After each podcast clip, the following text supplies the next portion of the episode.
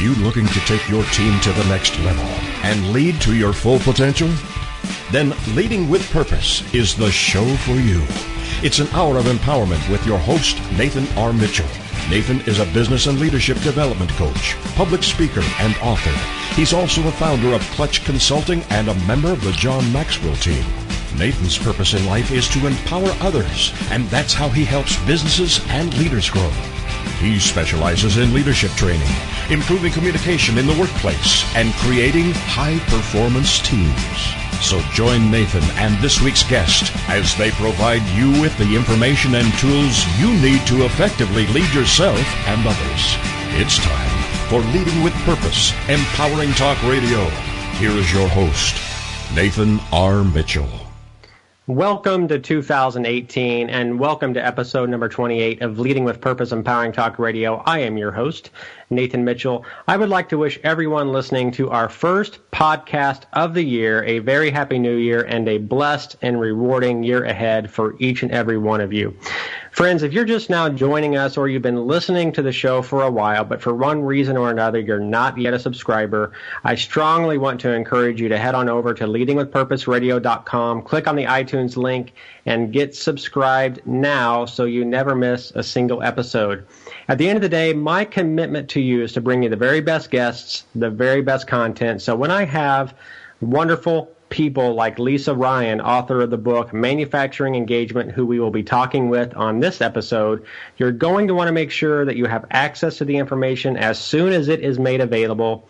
And being a subscriber is the absolute best way to do that. Friends, when I was in graduate school working on my master's degree in business administration, I vividly remember many faculty members telling us that the number one priority of any organization should be to maximize wealth for the shareholders. And I'm not going to sit here this evening and tell you that this isn't important. However, I will say that profit and therefore wealth is a byproduct of an organization that is committed to and fulfills its purpose. Purpose accomplishes many things. First of all, it clearly communicates why you are in business to your customers, and it also helps you hire people into your organization whose skill sets are in alignment with the needs and wants of your organization. Unfortunately, passion in and of itself, it isn't enough. I know we hear about it a lot in books and at conferences, but it quickly fades over time. An organization that is committed to its purpose, on the other hand, can endure adversity, hire the right people, and succeed for the long term. So as we enter this first month, we're a few days into it of 2018. Ask yourself whether or not your organization is leading with purpose. Are you hiring the right people?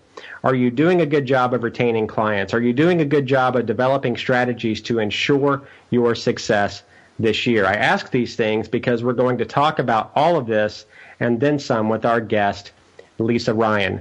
Lisa helps our clients develop employee engagement initiatives and strategies that keep their top talent and best clients from becoming someone else's. I absolutely love that. She is an award winning speaker and best selling author of nine books.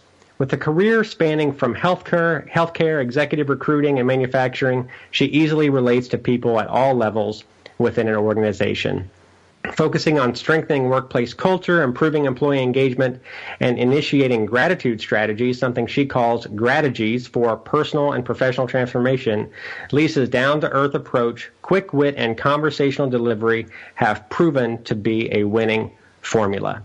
Lisa Ryan co-stars in two films and is the past president of the Ohio chapter of the National Speakers Association. She holds an MBA from Cleveland State University. She has been blissfully married to Scott since 1996, and they are the proud parents of three very spoiled cats. With that, Lisa, welcome to the show. How are you this evening? I'm awesome. Thank you for having me, Nathan. You are more than welcome, and thank you for being so giving of your time to join us here on Leading with Purpose Empowering Talk Radio.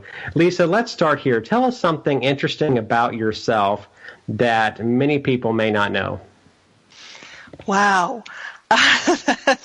you know, I th- I practice what I preach. You know, I I work, I've been doing a gratitude practice since the 1990 and I've seen it transform my life. So I just am passionate about bringing the message. I'm focusing on that because it really is my whole world. It involves everything that I do, you know, being a business owner um, and working out of your home. The good news is that it's always there.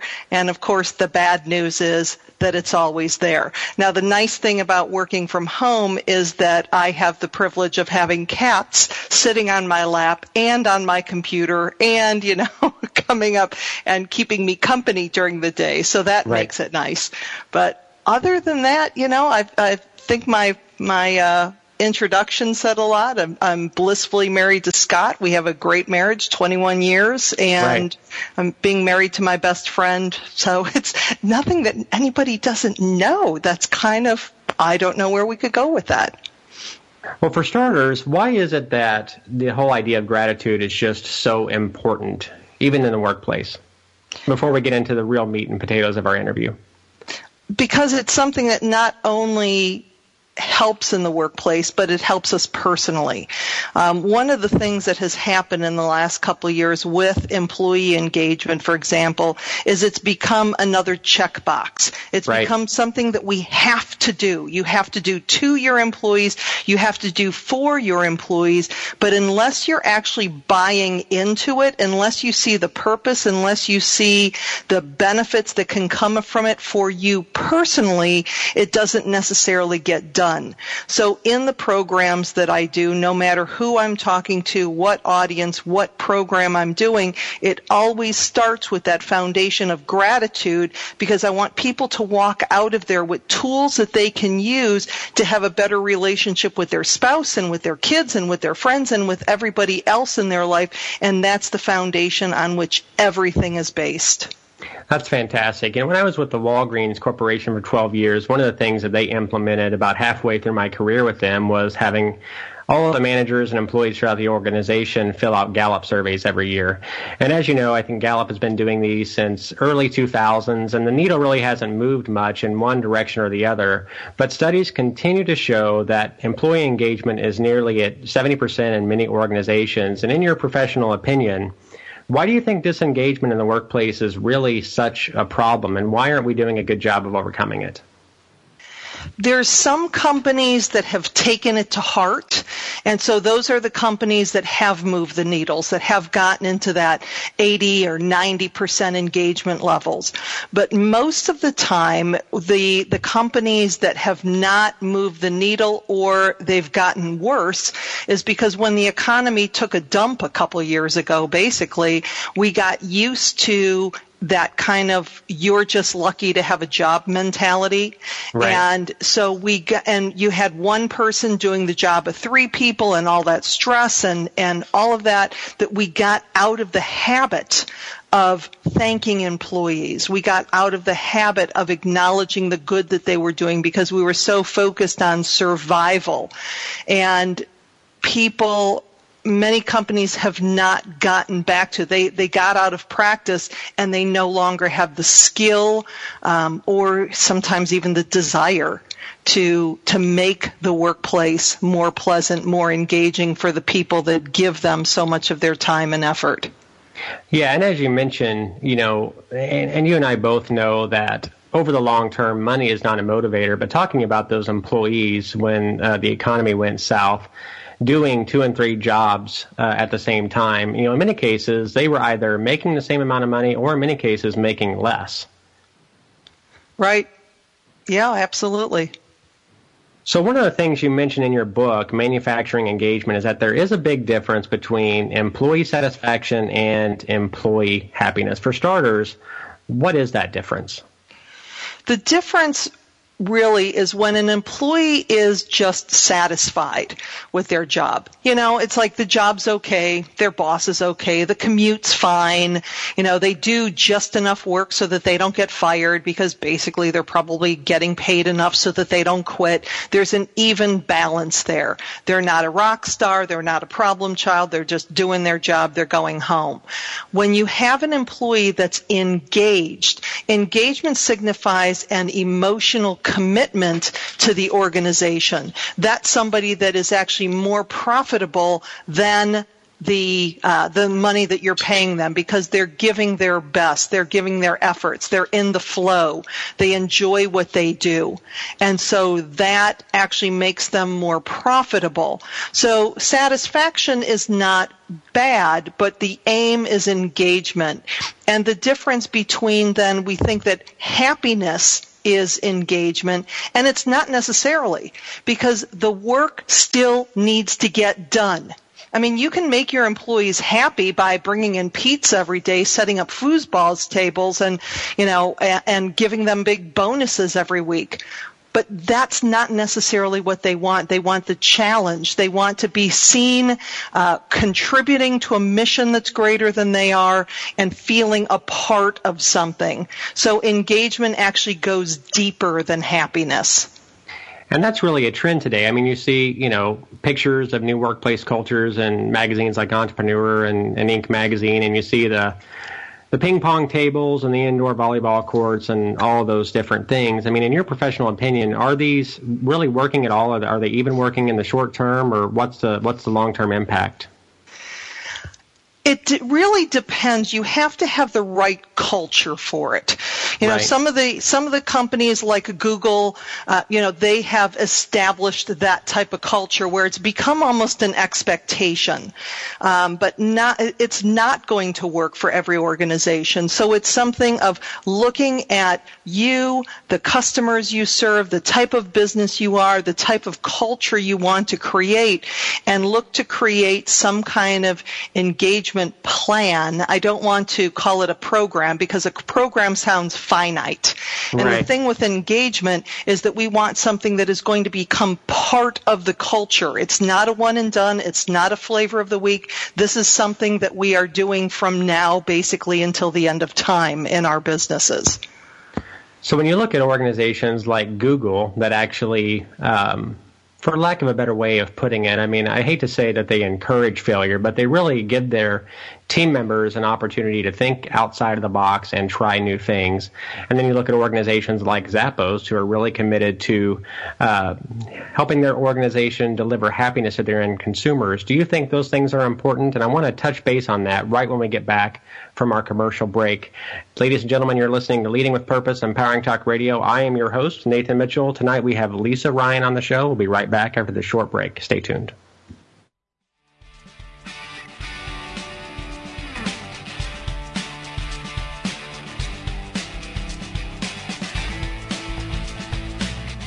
Leading with Purpose, Empowering Talk Radio, and your host, Nathan R. Mitchell, returns after this short break. Do you wish you had more focus? Do you wish you were more intentional about the things you need to get done to really start making progress in your business and leadership? If so, you need the Leadership Journal by Nathan R. Mitchell. The Leadership Journal is Nathan's empowerment project to help business owners entrepreneurs, and leaders grow their business, empower their teams, and lead to their full potential in only 90 days. To begin reaching your full potential today, simply go to leadingwithpurposeradio.com and claim your copy of the Leadership Journal now. Are you wanting to get better business results, better leadership skills faster? Then this is where you need to be. Welcome back to Leading with Purpose with empowerment coach and founder of Clutch Consulting, Nathan R. Mitchell. With more of today's insight for effective leadership, host Nathan R. Mitchell. Hey, welcome back. Before we get back to our interview with Lisa Ryan, author of Manufacturing Engagement 98 Proven Strategies to Attract and Retain Your Industry's Top Talent, I would like to let you know that Leading with Purpose Empowering Talk Radio is brought to you by Minert and Associates, a full service accounting firm in Tulsa, Oklahoma, dedicated to helping businesses relieve their financial stress. So if you're in need of tax preparation, bookkeeping, or payroll services, I encourage you to visit my friends over at Meinert and Associates. You can learn more at relievefinancialstress.com. Lisa, welcome back to the show. Thanks. Right before the commercial break, you had mentioned uh, Google in, in, your discussion, and, and I piggyback back a little bit talking about Google and Zappos. And you know, in your professional opinion, what are a couple of things that these organizations that are doing right that not only improves engagement in the workplace, but is also really, you know, looking appealing to the millennial generation? Well, two things. Number one, I think that Google is most known for is their 20% time.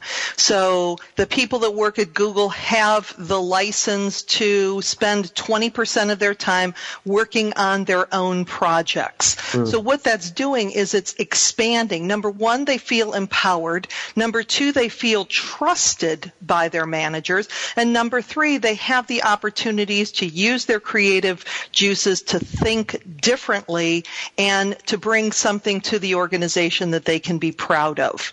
So that is, Google does a great job with that. Zappos, one of my favorite companies. I had the opportunity to visit the uh, facility a couple years ago when I was speaking in Vegas. And yeah. if you're ever in Vegas, take the tour. It's totally worth it. Actually, I'm going to be in Vegas on the 18th, 19th, and 20th this month, so I was actually hoping to do that myself. Yeah, yeah, it's definitely worth it because one of the things that, that Zappos does is they hire slowly. They yeah. want to make sure that they have the absolute best fit for their organization. So somebody goes through the whole rigmarole of the interview process, and when it's time to make the offer, somebody from Zappos will actually hand that person person a check for $5,000 not to take the job.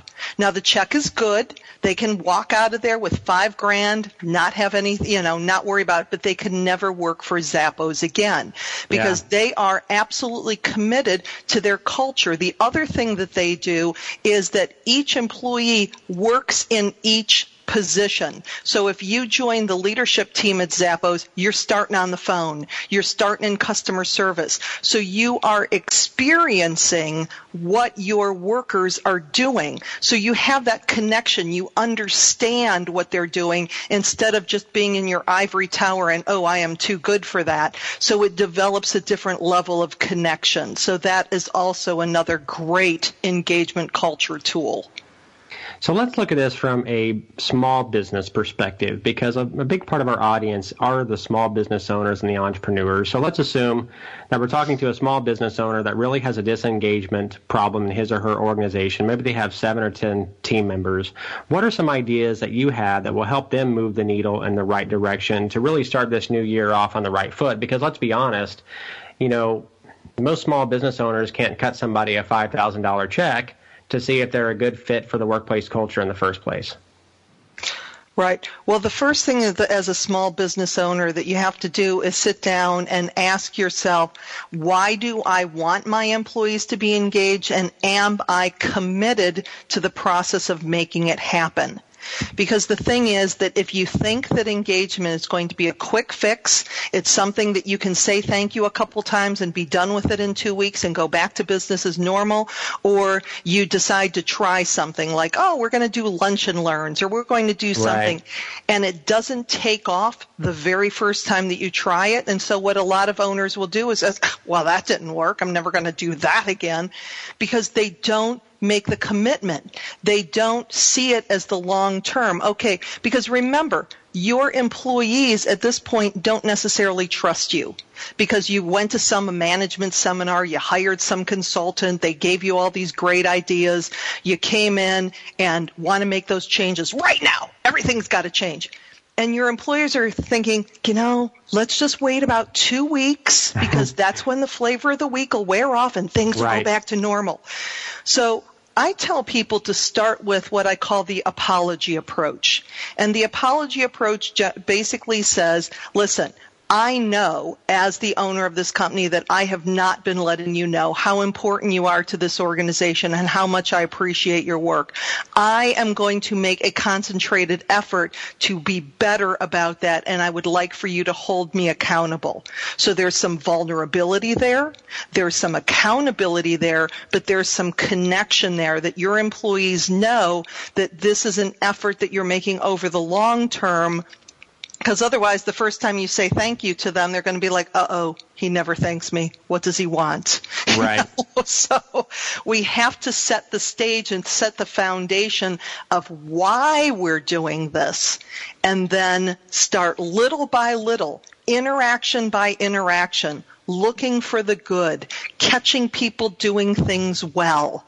And that's the focus that we need to have because this is not overnight and this is not a quick fix. No, you're exactly right. And you said some great things there in that segment. I mean, just the whole check the box mentality as a business consultant, leadership trainer, I've seen it. I've had organizations hire me that use the check the box approach and, uh, you know, well, we tried that for 30 days. We tried that for 60 days. We didn't really get the results that we were looking for. So that's one more thing that we'll shove in the drawer and never look at again, or those are ideas or strategies that we won't implement. Another thing that I liked that you said was the whole idea about vulnerability and this whole idea of authenticity in leadership. And I think that approachability in leadership is huge. And just the things that you talked about, I think if the leader is willing to set their ego aside and be willing to do that, they're going to move leaps and bounds uh, within the organization. Yeah.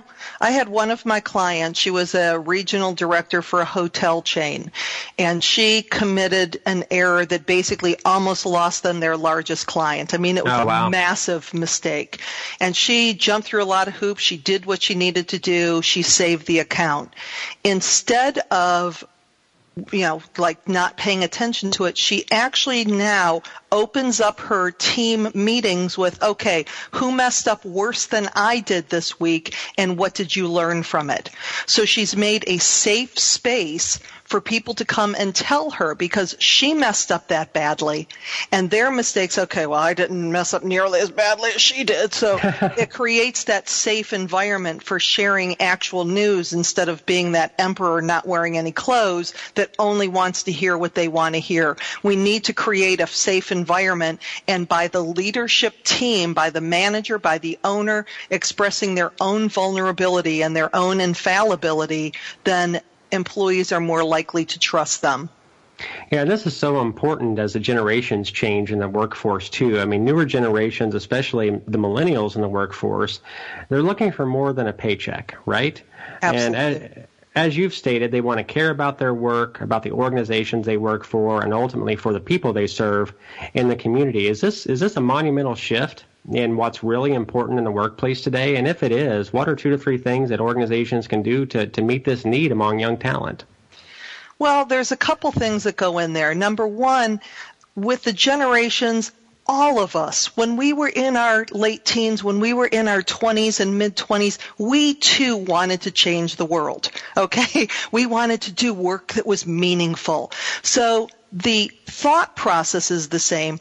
What's different is part of the way was the the way the millennials were raised. Um, some some studies, some research shows that when traditionalists came through, you know, basically they just they did the job, they got their paycheck, they went home. Boomers worked so hard. I mean, the boomers are the workaholic generation. And they didn't get the acknowledgement that they really wanted and desired from the traditionalists. So because they didn't feel that they were getting that acknowledgement, what they did is they lavished it upon their children, the mm-hmm. millennials, where everything that you do is good. We want, you know, we want to give you ribbons for just showing up and we want to give you that constant feedback that you too can do anything you want to do. And they instilled that belief in their children. They also gave them constant feedback. You know, one of the things when I do some of my millennial programs that millennials hate is that whole trophy generation thing because it's not right. their fault. We did it to them. Sure. But how does that translate to the workplace? They're used to getting feedback. Yeah. They're not, if you're only giving feedback once a year at the employee performance review, stop that. Number one, nobody likes it. Number two, it's not often enough. So sometimes those five minute check-ins, how are you doing? How can I help you? It's not what boomers think that, oh, everything has to be, oh, yay, Johnny, you're so good. That's not it. Millennials are young in their career. They're growing. They want to be better tomorrow than they are today. And they're, they're hungry for that. So they want to know, how am I doing? how are you going to invest in me? So in training, in professional development, so I can be better and a more significant part of this organization tomorrow than I am today. So the feedback, the way that they're wired for feedback is more significant today than it has been in generations before us. You know, that's a really interesting point. As a parent, I have a 10 year old and a 7 year old, and that's something I really try to be cognizant of myself as a father. My daughter is 10, and she swims for a public school swim team here in the Tulsa area. And she has literally received eighth place ribbons. Keep in mind, there are eight lanes in the pool. Right? So I have to explain to her, I said, Eiley, this is not the way the real world works. You know, your your eighth place ribbon basically means you came in last in in that event. You know, even though you got a ribbon, at the end of the day, you did not win. And I don't tell you that to make you feel bad. I just tell you that because that is reality. And one day you're going to get out into the workforce, you're going to get to a job interview, and somebody's going to tell you no. And you're going to wonder why. What is wrong with me? What did I do wrong? You mean I don't get to walk away with a ribbon? Right. Yeah. So, it's a challenge. You know, one of the benefits too of having engaged team members, Lisa, is that they bring forth their full effort at work. And this is something you talked very early on uh, at the top of the hour. And we've got just a couple of minutes before our next commercial break, so we might only be able to touch on this just briefly. But ultimately, this helps organizations achieve its goals. Uh, for starters, before we go to the commercial break, what is discretionary effort? Discretionary effort is the effort that is above and beyond that the employee chooses to do for their job. They can either do exactly what their boss told them to do and put in C effort, put in average effort, or they can choose to go above and beyond. So discretionary effort is just giving that little bit extra to the employer and that's what happens when you have an engaged team is that they're more likely to give you that discretionary effort. And at the end of the day, why is it why does it really matter? Why is it important? Well, you're always going to have that 30% of the workforce that we talked about is actively engaged.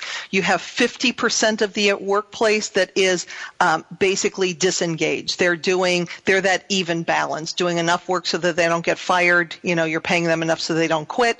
You have 20% of your workforce which is actively disengaged, the poisonous, toxic, horrible people that work yeah, for you. Yeah, the energy vampires, right? Yeah. Where do they recruit from? Okay. Yeah. they have that 50%. So if we engage, if we focus on what I like to call those steady eddies, that's where we're going to be able to raise them up and letting, instead of letting them get stuck in the muck with the disengaged people. All right, everyone, we're going to commercial break. Stay tuned. We will be right back with Lisa Ryan. Leading with Purpose, Empowering Talk Radio, and your host, Nathan R. Mitchell, returns after this short break. Nathan R. Mitchell, America's leading empowerment coach, founder of Clutch Consulting, and certified member of the John Maxwell team, is giving away his top-selling book, Leading with Purpose, for free for a limited time. You can get Nathan's highly acclaimed book, which is full of 30 empowering tips to help you transform your organization and your leadership. To claim your free ebook, simply go to leadingwithpurposeradio.com. Opt in to receive the Leading with Purpose Empowering Talk Radio newsletter, and you will also receive Nathan's book as a special bonus. This is a limited time offer, so secure your copy today.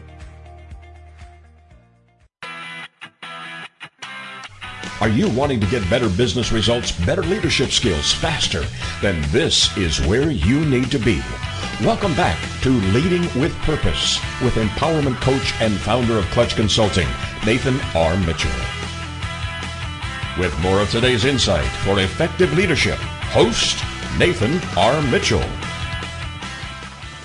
Hey, welcome back to Leading with Purpose Empowering Talk Radio. Before we get back to our interview with Lisa Ryan, author of Manufacturing Engagement 98 Proven Strategies to Attract and Retain Your Industry's Top Talent, I would like to let you know that the Leading with Purpose Empowering Talk Radio podcast is brought to you by Minert and Associates, a full-service accounting firm in Tulsa, Oklahoma, dedicated to helping businesses relieve their financial stress. So if you're in need of tax preparation, bookkeeping, or payroll services, I encourage you to visit my friends over at Minert and Associates. You can learn more about them at relievefinancialstress.com. Lisa, welcome back to the show.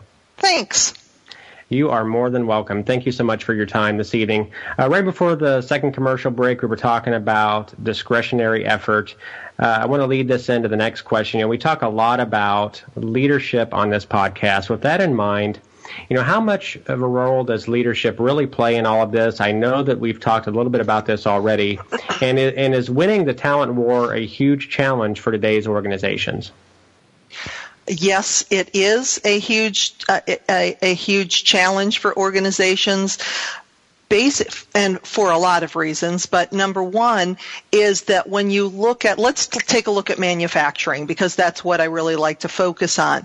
But there's a hole in the manufacturing arena. You have traditionalists you have the boomer generation and then you have millennials now starting to come into it. But we have this whole generation gen x where the boomer parents and the traditionalist parents are saying oh no you don't want to go into manufacturing. I mean um, you, you, know, they, those were the days of the plant shutdowns and the layoffs and all of these kind of things. And you don't want to be have that dirty, grimy work. You're going to go to college.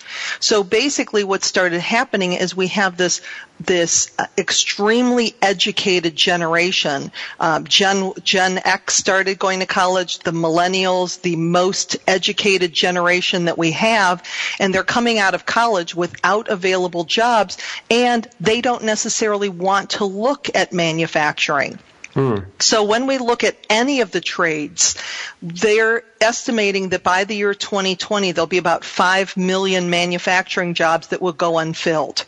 Oh, wow. And this is hitting a lot of different industries, but like I said, that's the one that I've done the most research on. So what does that mean? You spend so much time and effort to bring that perfect employee in, and unless you take steps from day one through your onboarding, through your pre-onboarding, through connecting with that employee right off the bat, for those first 90 days, that employee may still be getting calls from the other people that they interviewed with. Hey, you still looking? If they're not feeling the love, there's a good chance that they're leaving you and that turnover is expensive.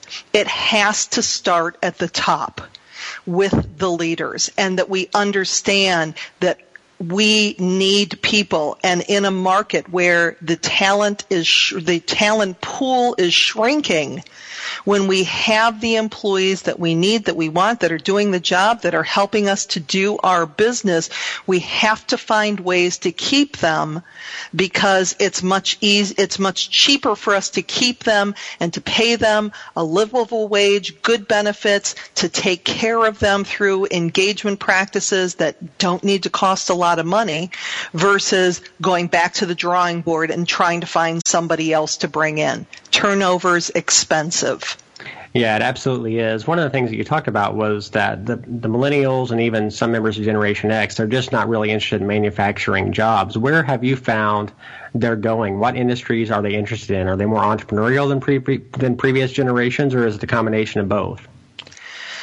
The interesting thing with that is because the millennials were kind of forced to go to college by their parents. They weren't given a whole lot of choice in the matter. So here they are coming out of college, you know, eighty, hundred thousand dollars in student loan debt, trying right. to figure out how they're going to move out of their parents' basement before they're forty because there's not the jobs around that lets them really survive. And what's happening with the next generation, Gen Z or iGen or whatever they're going to call these next folks coming up is they're seeing the struggles that the millennials are having, having all the student loan debt, having these degrees, but not necessarily finding the jobs to go along with them. So predictions are actually saying that this next generation will be more entrepreneurial, which will also lower the talent pool because people will be starting their own businesses instead of looking for that that job. Interesting. one of the things we talked about at the top of the hour, and one thing we definitely don't want to do is have a check the box mentality. But one of the things that you mention in your book is that having team members take an employee engagement survey is an important first step, but that team members also requires a lot more than this. What are some follow-up action steps that organizations can take to ensure that they decide to take this step of doing an employee engagement survey, that their efforts at the end of the day just aren't futile? The problem with employee engagement surveys is that a lot of times companies believe that by doing the survey, by taking that action, that's enough. Well, we did a survey. What else do you want? They have to act on it and let the employees know what they did. I was just meeting with a client the other day and they have a brilliant plan. They have a wall after their engagement survey and they've been doing this for 20 years so they have, you know, pretty much down to a science. But what they have on the wall is a what you asked for, what we did. It's two columns. It shows what the, the things that showed up on the engagement survey and it showed the steps that management was taking to make that happen. We want to give credit to the employees that come up with the ideas. We want to show that we're taking action because otherwise the next time you give the employee a survey, they're going to be like, oh, they didn't do anything about it last time. Why should exactly I Exactly right, yeah. Exactly right. Well, Lisa, before we conclude tonight's interview, I definitely want to give you an opportunity to share, you know, where can people learn more about you? Do you have any workshops or speaking engagements coming up? And ultimately, where can they get your books and go to find more about you so they can hire you? Sure, absolutely. My website is Grategy, G-R-A-T-E-G-Y dot com. And yes, that does stand for Gratitude Strategies. And so that where is where I have videos on that uh, website. I have my blog is on there.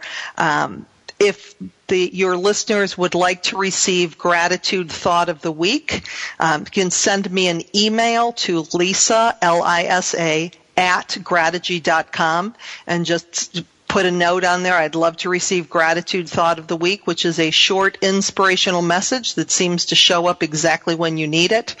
And then uh, my books, all of my books, I have 10 of them now, are all on Amazon. And the newest one, uh, Manufacturing Engagement, came out actually in time for Manufacturing Day, which was in October. Oh, and oh, awesome its companion book called To Have and to Hold 101 Smart Strategies to Engage Employees actually just came out. I noticed I, yesterday it's up on Amazon now too. So, well, uh, congratulations on well, that. Thank sure. you. You are more than welcome. Thank you so much for your time this evening. I know you've delivered a lot of value to me and my listeners. Thank you so much, and you enjoy the rest of your evening, Lisa. Thank you, Nathan. Thank you, everyone. You're listening to Leading with Purpose, Empowering Talk Radio. I am your host, Nathan Mitchell. We will see you here again on Leading with Purpose in a few weeks. Have a great night. Take care. God bless. Bye bye.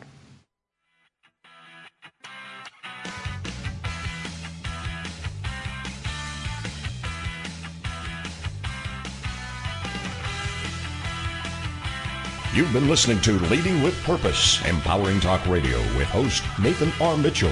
To learn how Nathan can help you get better business results and lead you to your full potential faster, visit Clutch Consulting on the web at www.clutchconsulting.net. You can also download episodes of the